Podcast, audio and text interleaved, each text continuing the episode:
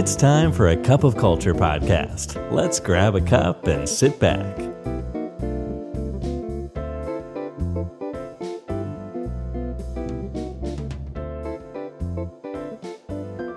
สวัสดีครับ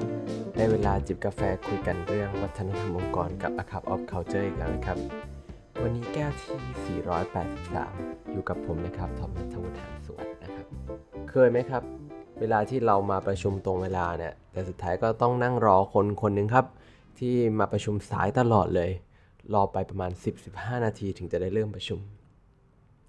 เหตุการณ์แบบนี้แล้วก็อีกหลาย ๆ อย่างนะครับ มีที่มาที่ไปจากการที่องค์กรนะครับ มีบทบาทมีระบบในการส่งเสริมให้นิสัยหลาย ๆ อย่างเนี่ยครับมันเกิดขึ้นในองค์กรได้ โดยเฉพาะเกิดขึ้นในความไม่ตั้งใจจากพนักงงานนี่นะครับ แล้วนอกเหนือจากการมาสายแล้วนะครับ วันนี้เรามี 5 นิสัยไม่ดีที่องค์กรกำลังส่งเสริม โดยไม่รู้ตัวมาแชร์ให้ฟังครับ อย่างแรกเลยก็ที่เกินไปข้างต้นนะครับ ก็คือเรื่องของการประชุมไม่ตรงเวลาครับ มันเป็นหนึ่งในนิสัยไม่ดีขององค์กรครับที่พบได้บ่อยที่สุดเลย และเป็นสาเหตุสำคัญของการลดประสิทธิภาพการทำงานในองค์กร ที่สำคัญมันคือการไม่ให้เกียรติเวลาของพนักงานที่มาตรงเวลา พร้อมกับส่งเสริมพนักงานที่มาสายไปพร้อมๆ กันด้วย พฤติกรรมถัดมาคือการประชุมโดยไม่พร้อมครับ หลายคนน่าจะต้องเคยเจอนะครับ สมาชิกที่เข้าประชุมโดยไม่อ่านเอกสารที่เราบอกให้ไปดูมาก่อนนะครับอาจจะมาจากความไม่เข้าใจครับว่ามันสำคัญยังไง แต่ผลลัพธ์สุดท้ายเนี่ยการประชุมก็ต้องลากยาวต่อไปครับเพราะว่าเราต้องใช้เวลาอธิบายเนื้อหาก่อนที่จะได้เริ่มประชุมกันจริง ๆ แล้วก็ยิ่งกลายเป็นบทลงโทษให้กับคนที่ทำกันบ้านมาให้ต้องเสียเวลาอีกด้วยครับ ต่อมาก็คือการโทษกันไปมาครับเป็นหนึ่งในนิสัยที่พบกันบ่อยมากในองค์กรเลยก็ว่าได้ มันเป็นสัญญาณของวัฒนธรรมองค์กรที่ไม่ดี มักจะเกิดจากการที่เรามักจะรับรู้ว่าตัวเองเนี่ยทำดีกว่าคนอื่นครับ หมายถึงว่าเรามองเหตุผลว่าตัวเองเนี่ยมีเหตุผลที่ชอบทำในขณะที่เหตุผลของคนอื่นเนี่ยมันไม่ใช่อย่างนั้น มันคือวัฒนธรรมองค์กรที่ทุกๆ คนเนี่ยมองว่าตัวเองคือคนที่ซื่อสัตย์ขยันและเจตนาดี ในขณะที่คนอื่นเนี่ยไม่ใช่นั่นทำให้องค์กรเนี่ยไม่เดินหน้าต่อไปกับการแก้ปัญหาพร้อมๆกับสร้างความบาดหมางภายในองค์กรไปในตัว แล้วก็ทำให้บรรยากาศการทำงานเนี่ยอยู่ในระบบของความกลัว เพราะว่ารู้ว่าถ้าทำอะไรผิดไปมีคนรอซ้ำต่อมาก็คือการดองความขัดแย้งไว้ครับ ความขัดแย้งแม้แต่เล็กน้อยที่ไม่ได้รับการจัดการหรือแก้ไขนะครับ มันอาจจะมาจากการที่พนักงงานไม่มีเวลา คิดว่าไม่เป็นไร หรือคิดว่าเดี๋ยวมันจะหายไปเอง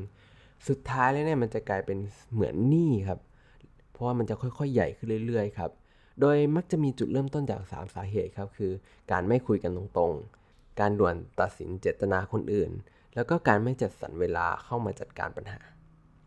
แล้วก็พฤติกรรมสุดท้ายก็คือการยึดติดกับการที่เราต้องทำงานไปพร้อมกันครับ การทำงานร่วมกันเนี่ยมันไม่ได้หมายความว่าเราต้องทำอะไรพร้อมๆกันนะครับ มันเป็นรูปแบบการทำงานที่ล้าสมัย แล้วก็ทำให้งานเดินหน้าได้ล่าช้าครับ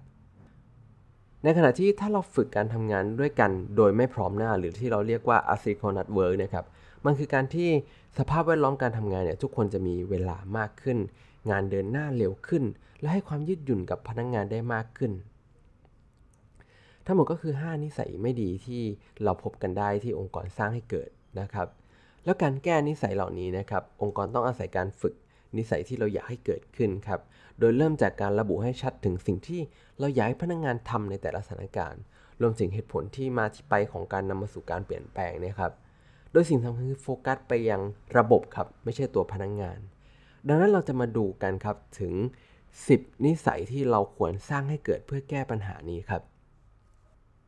อย่างแรกเลยก็คือหยุดรอคนมาสายครับ เพราะว่าการให้เขาตามทันเนี่ยมันไม่ใช่เรื่องยากอะไรขนาดนั้น 2 ก็คือพยายามลดขนาดการประชุมครับ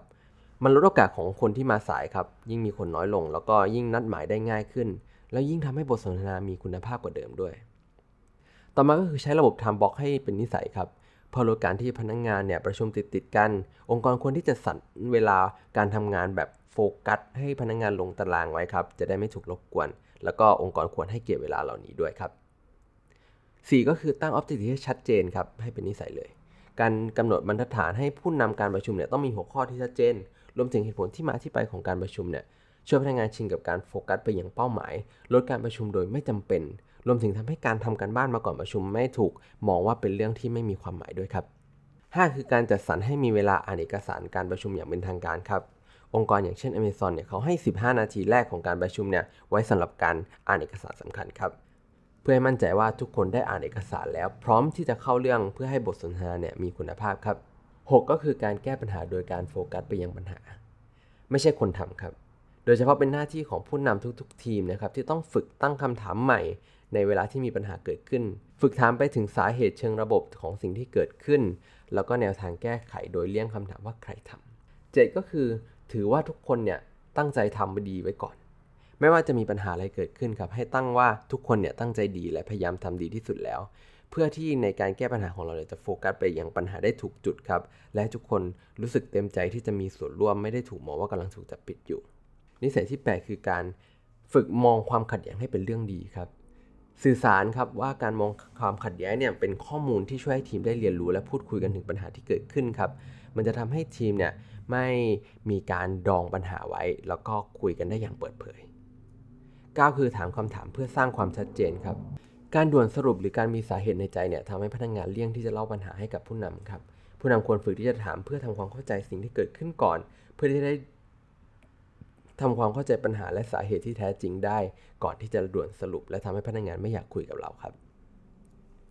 สุดท้ายก็คือเลี่ยงประชุมให้ถึงที่สุดครับ เพื่อสร้างนิสัยการทำงานแบบ asynchronous นะครับพยายามออกแบบให้การประชุมเนี่ยเป็นทางเลือกสุดท้ายของการสื่อสารครับคิดให้ดีก่อนส่งนัดว่ามีวิธีอื่นหรือเปล่าที่เราทำได้ เช่น การส่งอีเมลสรุปอัปเดต หรือการทำเอกสารส่วนกลางที่ทุกคนเข้าถึงได้แทนครับ ทั้งหมดนั้นก็คือ 5 นิสัยไม่ดีที่องค์กรชอบส่งเสริม และ 10 นิสัยที่องค์กรควรทำครับ เพื่อประสิทธิภาพการทำงานที่ดีขึ้น และประโยชน์สูงสุดต่อพนักงงานและองค์กรสำหรับทุก ๆ ท่านครับ สุดท้ายนี้ก็อย่าลืมนะครับว่าไม่ว่าจะตั้งใจหรือไม่ก็ตาม วัฒนธรรมองค์กรก็จะเกิดขึ้นอยู่ดีครับทำไมเราไม่มาตั้งใจสร้างวัฒนธรรมองค์กรในแบบที่เราอยากให้เป็นกันล่ะครับสำหรับวันนี้กาแฟหมดแก้วแล้วนะครับ แล้วเราพบกันใหม่ในครั้งหน้า สวัสดีครับ